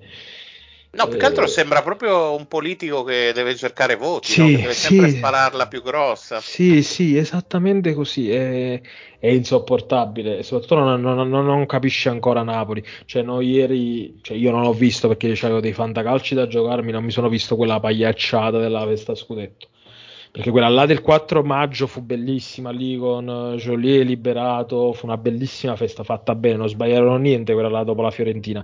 Ieri hanno fatto la sagra di paese e tre ore con i giocatori che si addormentano quando in tutte le città del mondo fanno il pullman. No, noi qua non possiamo farlo. Non è successo un cazzo qua. Siamo da due mesi a fare casino in mezzo alla strada, non è successo niente. E no, il pullman non si può fare così quando sarebbe stato il coronamento di una, di una stagione fantastica. Quindi lui continua a non capire la piazza. Ma, ma infatti, Col- scusami, ma io mi sarei aspettato tutti i giocatori su uno scooter solo. hai visto, hai visto dopo, dopo Torino quella scena della Esatto. Meno male Lauri non gioca nel Napoli, se no non ci sta. Miglior video rap del 2023 comunque quello lì degli Mamma scooter. eh. mia, incredibile, que- quei giocatori che buttavano il sangue, eh, bellissimo. E quindi non, non ha mai capito la piazza e la piazza non ha mai capito fino in fondo. Eh, anche quest'anno in una stagione clamorosa si mette a fare quelle, cioè quello è stato cazzo eh, prima della- del quarto col Milan di dire la UEFA non capisce niente, non è possibile che ci sia um, Napoli-Milan ai quarti della Champions League. Il Napoli avrebbe dovuto affrontare il Real Madrid, il Milan avrebbe dovuto affrontare il Manchester City. Ma che cazzo stai dicendo? Cioè, la Champions League vanno quattro squadre per nazioni. Se si qualificano, c'è la possibilità. Che polemica è? La UEFA non capisce niente, Ceferi non cap- capisce tutto lui. Coglio, ovviamente poi ti mandano il sicario che ti piscia in bocca giustamente e tu muto e vai a casa. E vai a casa muto. Perché non si, non si, non si campa così. Non si campa così. Non, non- esiste. Appena iniziato a parlare, eh, ha fatto casino anche, anche quest'anno. Vede un personaggio odioso, però, come diceva Manuel prima, è uno che si è messo lì con la sua politica per guadagnarci, per lucrare, lucra su qualsiasi cosa. Io ho saputo pure roba, i palloni firmati dai giocatori si faranno 50 euro, robe assurde. Io ho sentito. Vabbè, ma quanti contratti stavano saltando per la questione dei diritti d'immagine? Diritti immagine, cioè, mm, su quello però sulla politica del, del calcio sostenibile a Napoli, che comunque era reduce dal, dal fallimento, è un qualcosa per il quale ci dobbiamo solo togliere il cappello e, e, e soprattutto, soprattutto poi la sua scelta di fare piazza pulita con, quello, con quelli che sono stati i grandi protagonisti del Napoli dal 2013-14 fino all'anno scorso.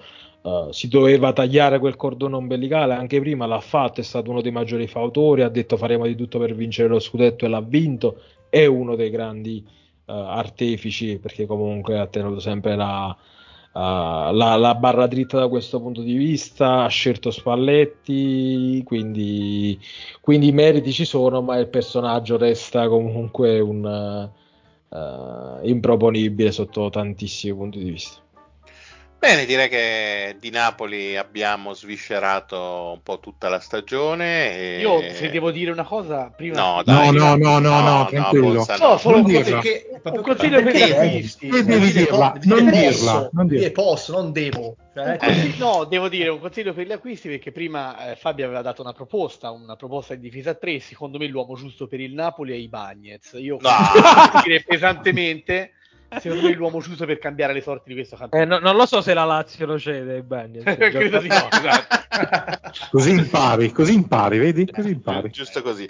Bene, però prima ovviamente di, di andare ai saluti, eh, Fabio tocca anche a te, eh, abbiamo il- l'ultima settimana di pronostici dello Schedinaccio.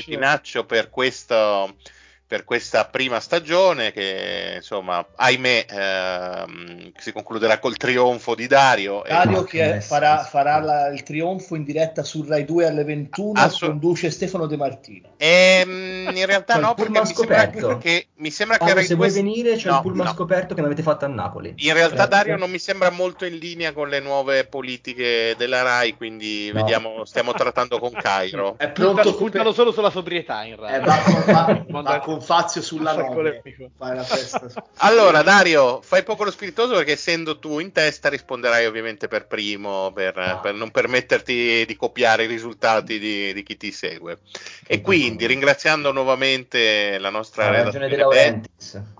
Senti, però se sto ringraziando non può interrompere. Dicevo, sta- ringrazio la nostra redazione betting che tutte le settimane lavora alacremente con insomma, i loro potenti computer, studiando algoritmi e producendo per noi insomma o- o veramente degli schedinacci di qualità. E quindi, Guarda, io- va bene, no, niente.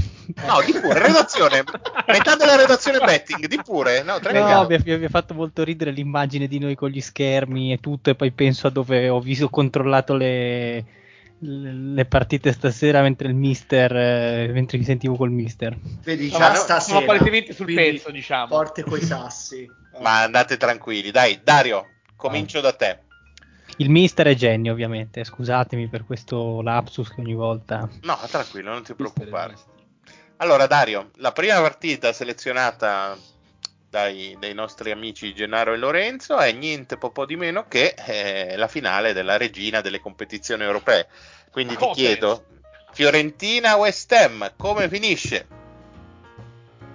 1 a 2. Ah, quindi pronto per il cugino Mark, anche tu. Eh. Bene, eh, giusto per cavalleria per l'ospite, da, da Fabio. Ah, Vincenzo Iraniano. Mm. Perché c'è la censura del governo anche su Fabio. Bravo. Guai, eh, Vince- Io pure io sono convinto vincere queste, però dico 1 a 1 e vanno, vanno ai rigori. Ok, vince? Anche secondo me pareggiano, però 2 a 2. Gennaro. 2 a 2 Lorenzo? Troppi gol. ehm, 2 Lo a dici 0. sempre, Lorenzo, due- però, cioè, ci devi due a- sempre smontare, sempre, sempre così. 2 a Sempre 0 troppi Viola e almeno una la portiamo in Italia. Bene, eh, qua, qua so che sei un po' di parte, però dai, lo chiedo anche a te, Lupo. la vita è un under 2 e mezzo vince la Fiorentina 1 a 0 Nice. Bonsa? Visto che vorrei provare a rimontare Dario, che è molto vicino a me in classifica, io dico 3 a 1 West Ham. Non gioco lo stesso Ah. risultato di Dario. Troppi gol, troppi gol. Invece Troppe- il vostro eh, come dicevano a conduttore- Mozart, troppe note, troppe note. voi troppi gol. Allora, scusate se provo a dare anche il mio response. Tanto Io non non ci interessa, grazie. Vabbè. Allora, giusto così, pro forma, dico che anche qua vado col cuore, mi sento che Cabral l'alza e quindi dico 3-1 Fiorentina. Ma, scusa Marione, eh, possiamo dire, possiamo svelare la, il contest eh, per chi paga il trofeo al vincitore? No, no, no, no, non serve, non serve. No, Comunque, no, per, per la cronaca, il risultato esatto più probabile, aggiungiamo questa nuova, eh, è l'1 a 1 a quota 6. Quindi Fabio. Ah, bene, bene. Interessante questa chicca che stai solo che aiutando i nostri ascoltatori. Bravo, Lore. L'ultima sì, Passata, ma tra non, l'altro. non- non ci battono mai. Dopo che tra l'altro abbiamo, eh, grazie, abbiamo iniziato due settimane prima e quindi è chiaro che, che- che siamo davanti. Un'altra puntata il papà di Lupo doppiava Dario. Eh, però. Tra l'altro. Tanto facciamo i complimenti al signor Luperini perché ha battuto il record eh, di punti in una settimana. Questa settimana ne ha fatti ben 10 su 15. quindi- Contentissimo che non ha giocato i risultati.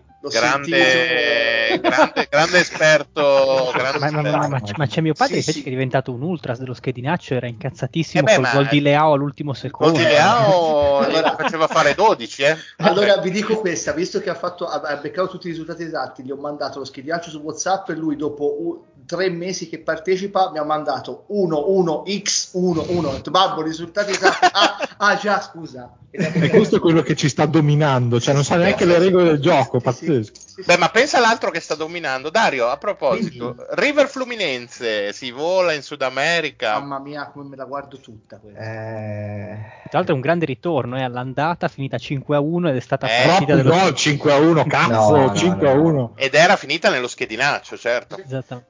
dico 3 a 1 River Troppi con 3 espulsi. Fabio. È morto. 4 a È morto 2 River. Fabio. 4 a 2 River. Là, No, no, locura, scusa. locura, locura. Vincenzo, digli troppi No, gol eh, e poi dimmi il risultato. Sì, troppi gol 0 a 0. Che cazzo. Classica Zero a zero. partita proprio sudamericana. Troppi Gennaro, pochi, troppi pochi gol. 2 a 1 River. Bonsa, 2 a 2. Lupo. Ultima occasione praticamente per il River di passare questo cazzo di girone di Libertadores vince eh, vince 2 a 0 Lore? Eh, io ero più sull'1 a 1, ma sto cambiando anche perché chissà che il, Flum- che il Fluminense non si presenta con l'Under 17, quindi 2 a 0 River. Ah, grazie per questa insiderata. Mi hai convinto. non è vero ma non si con la però. Dico 17 mai. River Fluminense 1 a 2 per me. Eh. Bravo. Vuoi dirci No, qual è il risultato più probabile secondo gli scommettitori? L'1 a 1 a quota 7. Vedi, non ci Ma credono neanche loro. 1 è incredibile. Oh, andiamo alla seconda Coppa Europea per importanza e, mm, e quindi Dario, Terza. Dario, Sì. Manchester City Inter, come finisce la finale di Champions? 0 a 6.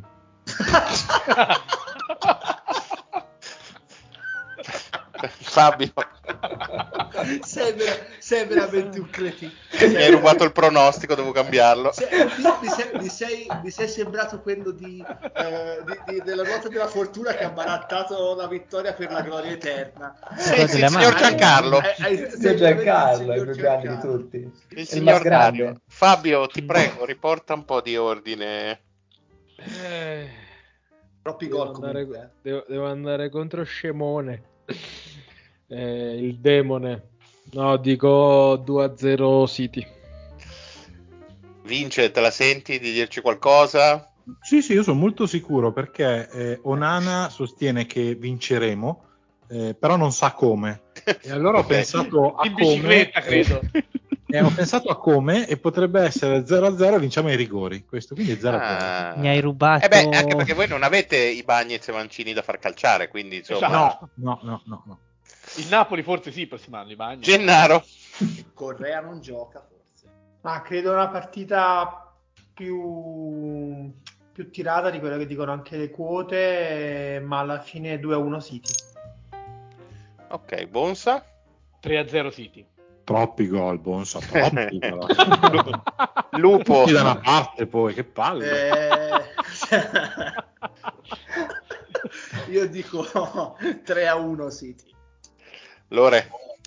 Anch'io volevo giocare il pareggio più che altro per fare un po' una contraria, no? andare contro il sentore generale, quindi dico 1 a 1 e locura ai supplementari. Io mi accodo a Gennaro 2 a 1 City, anche perché penso che le quotazioni dell'Inter non siano mai state alte come in questo momento. Secondo me è un 60-40 onestissimo. Uh, ne abbiamo già parlato insomma settimana, che, settimana scorsa. Quindi... Risultato più probabile? 2 a 0 City a quota 7. Mm. Ok. Però adesso finalmente parliamo un po' di calcio, calcio importante, calcio importante, visto che insomma prima abbiamo citato De Laurentiis, oh. abbiamo i playoff di Serie B e oh. quindi la finale Bari Cagliari e Dario ci dirà che finirà come? Quindi stiamo oh, parlando della partita di ritorno? No, Bari Cagliari è la... Ah già, il ritorno Bari Cagliari. Perché il primo c'è il Cagliari fa... Bari. Ah, allora Gennaro mi ha fatto... No, no, voglio ah, sapere okay. questo, voglio capire questa cosa. Allora, ehm, Cagliari-Bari giovedì 8. E quindi Bari-Cagliari domenica 10, quando è? Domenica 11. Non Ma lo so, tenia- vogliamo fare un ritorno. Teniamo il ritorno. Un... Teniamo il ritorno. Teniamo il ritorno, dai. Più, più locura di così, Al dai. Anche, anche, perché ho fatto anche già le grafiche, quindi non mi scassate il caso. Dario, il ritorno. Per, scusami, per, per poter pronosticare il ritorno devi anche pronosticare l'andata. l'andata. Esatto, esatto. Più bello ancora. Dico Bari 2 a 1 allora. Fabio. Ah. Immagino che tu ti farai per il Bari del tuo presidente. no, per certi versi sì, così. Fino a qualche anno fa diceva vende il Napoli, vabbè, impossibile. Eh. No, io non scommetto contro Erfettina. Quindi vista del ritorno vedo 1 a 2 per il Cagliari, 2 a 1 Cagliari. Bene. Gennaro? Il Cagliari vince in casa e pareggia 1 a 1 a Bari. Vince? Io credo che il Cagliari vinca anche largamente in casa 3 a 1, qualcosa del genere. E troppi ritorno... gol, troppi vince. Almeno due di Lapadula e, mm, Magica e Bari al ritorno vince 1-0. Bonsa? Ah, abbiamo un po' tutti negli occhi il match di andata, bellissimo. eh, io penso di poter dire che visto come è andata l'andata non posso che dire 1-0 Bari. Lupo. La penso esattamente come Gennaro. Vittoria Cagliari all'andata e 1-1 al ritorno. Bene, Lorenzo? Io la penso esattamente come Jenny e Lupo. Vittoria Cagliari l'andata un 2-0, così abbastanza netto, però 0-0 al ritorno. Io invece dico che all'andata. Vai col multigol, me lo sento, dai! No, no, per me se la tieni. Ah, cazzo, non l'ho messo il multigol. Aia. Eh, c'è, c'è, c'è, ancora una partita. Eh, ma no, guarda. non segnano manco con le mani. Guarda, la prossima partita, vabbè, eh, allora, secondo me a Cagliari finisce in pareggio, mentre a Bari, che è quella che interessa a noi, vince 0-1 il Cagliari. Insomma, Ranieri la sfanga così. Vabbè, ragazzi, Bari in Serie A, no? che tutti diciamo Cagliari. Eh, infatti. Vabbè, Lorenzo, come finisce questa secondo gli scommettitori? E non ti si dico, sa perché ti, c'è il ritorno. Sì, ti, ti, ti dico l'andata, ti dico l'andata, è favorito il Cagliari a quota l'1-0 del Cagliari a quota 6. Bene, abbiamo parlato di quattro partite di calcio, adesso c'è un altro sport e, dove ovviamente tutti tifiamo per la sconfitta di entrambe le squadre per che, motivi che diversi. Playoff NBA, eh, tra l'altro. Beh, insomma, sì, è vero, Lorenzo no, ma gli altri tifano tutti, insomma... Arione, immaginatela al meglio delle sette. Ma io posso, posso, dire una cosa, una cosa impopolare, così ho visto girare su internet una petizione che diceva facciamo retrocedere Verona e Spezia e facciamo salire Cagliari Bari. Io non sono così tanto in disaccordo eh, con questi visionari. Veramente, veramente. Vabbè, insomma, mi hai spoilerato la partita e quindi spareggio per rimanere in Serie A, e, insomma, si tra il male e il molto male. Dove si giocherà? Gattatico. Gattatico. Esattamente a mezza strada tra Verona e Spezia, lo sai. bellissimo posto, ci, ci, sono stato una volta, fanno la sagra degli asparagi. Ma no, scus- scusate un attimo, ma ne avete già parlato di sta partita? Giocano a Udine sì. a quanto pare. Giocano a Udine, ma, ma, ma è uno scandalo. Cioè, tra, l'altro, cioè, tra, l'altro, è lo stadio di Udine inagibile perché sono portati via tutte le zolle, i napoletani Lorenzo, ancora non l'hanno ri- rimesse. È per farvi festeggiare più a lungo il viaggio di ritorno. Sì, ho capito, ma hai Bologna, hai Modena, Ho hai capito, Cesena, però- hai Reggio. Emilia direi. Però ragazzi, scusate. No, Reggio Emilia ci sono no, i playoff fermi, di, scusate, di siccome- primavera. Siccome sono friulano so perché l'hanno fatto. È lo stadio più grande vicino all'Austria. Fatevi delle domande e datevi delle risposte. Atteggiamenti post partita, certo. Dario, Esatto. come finisce Spezia Verona? No, ragazzi, io, io 1-2. sono, lì- io sono Ah, ma aspetta, eh, mettiamo Spezia Verona. è Spezia Verona? Sì, è Spezia Verona. Quindi sicuramente non è così, se me l'hanno detto loro. No, vabbè. no, va bene. No, Dario in ordine, di- in ordine alfabetico usano. Ah, se Dario? Spezia Verona comunque li mantengo 1 a 2. Fabio, Vince, vince lo Spezia, sono d'accordissimo con Lorenzo, è uno scandalo. eh, la, la sede. Vince lo Spezia 1-0 gol di Mbala.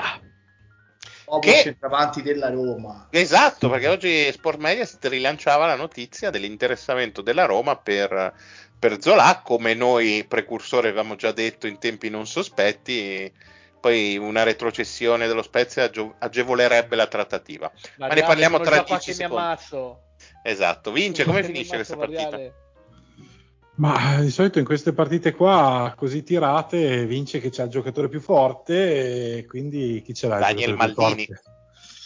Ngonghe. Esatto, proprio, proprio lo Spezia e secondo me, tra l'altro in questo caso non so se Lorenzo eh, dirà che sono troppi gol visto che sono per lo Spezia, ma secondo me vince nettamente lo Spezia, 3 a 0. Ma magari. Uh, Tre in una volta sola.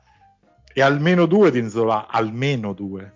Gennaro riporta il discorso a una razionalità che ci compete. 1 a 1 supplementari. Ecco, No, no. No, non vanno ancora lui a le fa supplementari. Supplementari che giocare. dureranno più di quelli di Siviglia. Va- va- vanno direttamente ai rigori. Se bello, bello.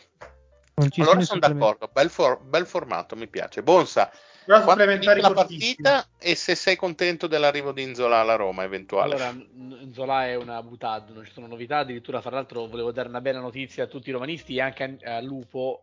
Pare che sia vicinissimo il rinnovo di Belotti. Mamma mia. Comunque, Mamma mia, il, mamma. eh, io ritengo anche in questo caso che vincerà la squadra con il giocatore più forte in campo, che è il Verona, che ha Verdi, che deciderà il match 1-0 Verona. Sì, se gioca titolare, ovviamente. Ma Questo è va a rotto. centrale, non ce n'è di problemi. Lupo, Eh, anch'io vedo una vittoria dello Spezia con gol di Magic Box Gianfranco Onzola. Finisce 2 a 0. Lorenzo, vai di cuore o di razionalità? 0 a 0 finisce ai rigori. Bravo, la, la che penso mestizia. esa- la penso esattamente come te e Chiudere il campionato di due squadre tristi nella maniera più triste. E voglio 0-0. chiedere a Lorenzo chi è che sbaglia il rigore decisivo. tutti, perché secondo me finisce tipo 2 a 1 ai rigori. Cioè, Ma gu- guarda, ti posso snocciolare una, una lista di cialtroni, eh, Zurkowski, Daniel Maldini, Esposito. ehm, Madonna, poi- tre settimane fa hai detto Esposito campione, no, ora c'è allora, se- Ma no, no, no, me non ho mai detto Esposito campione. Iasi e Agudelo sono due che la tirano in curva. Neanche- Ghiasi è squalificato, quindi non giocherà. Ah, allora no, cambio il mio pronostico. Io vedo Allora- bene lo psicodramma Bastoni. lo dico 0 a No, 0. ma Bastoni è rotto, Bastoni è Eh, rotto. infatti, no, è sì, sì. fortunato. Vediamo, riusciamo a dire qualcuno che giochi o dobbiamo... No, ma Lo, lo Spezia arriva in condizioni pietose, purtroppo. Onestamente, io. da due anni, che- cioè ha vinto spero- solo le partite col Milan in questi due No, anni. no, anche a livello, No, anche anche a livello di infortuni. Cioè, io, speravo, io spero che salvi lo Spezia, ma eh, arriva Trito. Ci sono due squalificati, diversi Eh. infortunati. È vero che Sì, non, non- a star non bene, gioca ma- Mian. No, altro il, il problema è che Sho- Shomurodov sta bene, quindi questo è già anche un grosso, un grosso problema. ciò nonostante non giocherà lo stesso, cioè contro la Roma comunque è entrato al 93esimo. No, io, io spero che mettano in piedi verde, gli girino due viti e che sia almeno 60 minuti arruolabile. Va bene, dai, andiamo, andiamo in chiusura. Gennaro, volevi dire Ma qualcosa? non hai detto te il pronostico, Mario? 0 a 0, no, no, 0 a 0. Jenny, Sì, che avete eh, ignorato il motivo principale per cui si gioca a Udine, Cioè? la casa di Luca Gotti. ah, Ah, sì, do- do- dove facevo i festini durante il Covid. Così, mi fa- così però mi fai volare, eh? Così mi fai volare. questa è E un... quindi ci sarà la gra- grande anima Luca allo stadio per gufare lo Spezia. Vabbè, Bonsa, scusa, che poi andiamo veramente in chiusura. Se avete Sì, finito no. di dire minchiate, No, no, so- sono, è un altro argomento, però ho visto una notizia che mi ha colpito molto perché Ok, si è parlato- va bene, dai, non è il cane che caga in campo, no? Vero? No, no, no, non è il cane che caga in campo purtroppo. Però- no, si parlava nei giorni scorsi di qualche progetto vincente per il Tottenham e invece ho visto che il nuovo allenatore del Tottenham sarà Postecoglou, l'allenatore del, del Celtic. Proste Kong? Vedete, Proste Kong? Proste Kong. Postecoglou. Pro- quindi Prostamol. nome assolutamente Questo non arriva a esistito. gennaio, Non assolutamente. ma non arriva anche a novembre, però eh, nome curioso. Tottenham veramente... Tra l'altro gli danno via anche Kane. Scusate, Posso chiedervi una cosa, ma, ma senza motivazione? Eh, solo ah, così per votare, è più forte verde o verdi? Cioè adesso lo dobbia- in maniera definitiva proprio, verde o verdi? Io per me è vado, su, verde, io vado su verde. Anche per me è verde. Simone Sulla Verdi che è il sulla- più grande Verdi. talento mai inespresso degli ultimi 15 Sulla anni. singola partita Verdi, forse nell'arco di una stagione sano, Verde. verde. Però mi sapete ricordo- cosa? Posso ricordo dire che su questo podcast abbiamo paragonato Verdi a Sané, quindi Però scusate, secondo me non è da sottovalutare anche Verdini, eh. Secondo me appena lo rilasciano è, è fatta. Fabio, guarda, scusa, volevi Mario, dire scusa, qualcosa? soltanto per evitare diciamo una deriva gender fluid direi Verdu è quello più forte di tutti, senza ombra di dubbio. Ex Fiorentina. Verdi. Eh, Fabio, volevi dirci qualcosa? Ah, no, il- ricordo spareggio Verona, lo psicodramma Regina del 2001, ricordate il gol che fece Zanchetta. Mamma mia. Grande, Ma- anche. Grande giocatore. quanto- Zanchetta cozza e poi pare cossato all'ultimo Cossato. secondo, quei pezzi Esatto. di merda. Eccoci. Ah, poi andarono l'anno, l'anno dopo in, in Serie B. Eh, Sì, tra l'altro Con con squadrone- la Champions e un turno retrocedente. con forte- Motto. È più forte Zanchetta o Zanetti, secondo voi? è dura. Ma No. Zanetti quale? Ma. Cristiano, Cristiano, Eh, Cristiano. Ah, Pari ruolo, pari ruolo. Più forte Zanotti, secondo me, che Eh, fortissimo. sta facendo i numeri. Secondo me sta degenerando, quindi... Però è più forte Zanotti o Zanutta della Reggiana anni 90? O Allora, bene. forse, Allora, aspetta, aspetta, visto che sta degenerando, io voglio salutare tutti quelli che indossano occhiali di plastica e sono filosofi. Mamma mia, mamma mia, questa è una gag nostra, ma è tanta roba. Allora, io ringrazio ancora tantissimo Fabio per esserci venuto a trovare. Insomma, spero che avremo Grazie modo voi, di, di- di riaverti qui. Eh, E... volentieri, anche per parlare delle altre squadre. Ma anche fisso al posto di Bonza, se Da- vuoi. Da buona mazza seguo tutto. Poi, quando vuoi venire a parlare di NBA, ti ospitiamo anche dall'altra parte. eh, Quando inizierete a essere una squadra vera, poi, Perché? poi ne, ne parliamo. Fra 5-6 anni allora. Vabbè, tanto, tanto noi la tiriamo avanti. No, vabbè, oggi abbiamo- per 5-6 anni. Abbiamo preso Silas comunque come assistente, quindi Tom Gors Ma, sta ma- ma iniziando. quello, ma è quello del che codice da Vinci, il- Codice da Vinci, esatto, l'albi- l'albino. l'albino del codice da Vinci avete preso quindi. Ma io Beh, sento sempre Trost e Kong, cioè è è un problema mio di audio. Senti, Vince, pensa a Lauri e poi ne riparliamo. Quindi, signori, andiamo in chiusura. Qui ringrazio di nuovo il nostro Lulu per la compagnia, per il Marione per tutta la relazione. Un saluto e alla prossima. Ciao!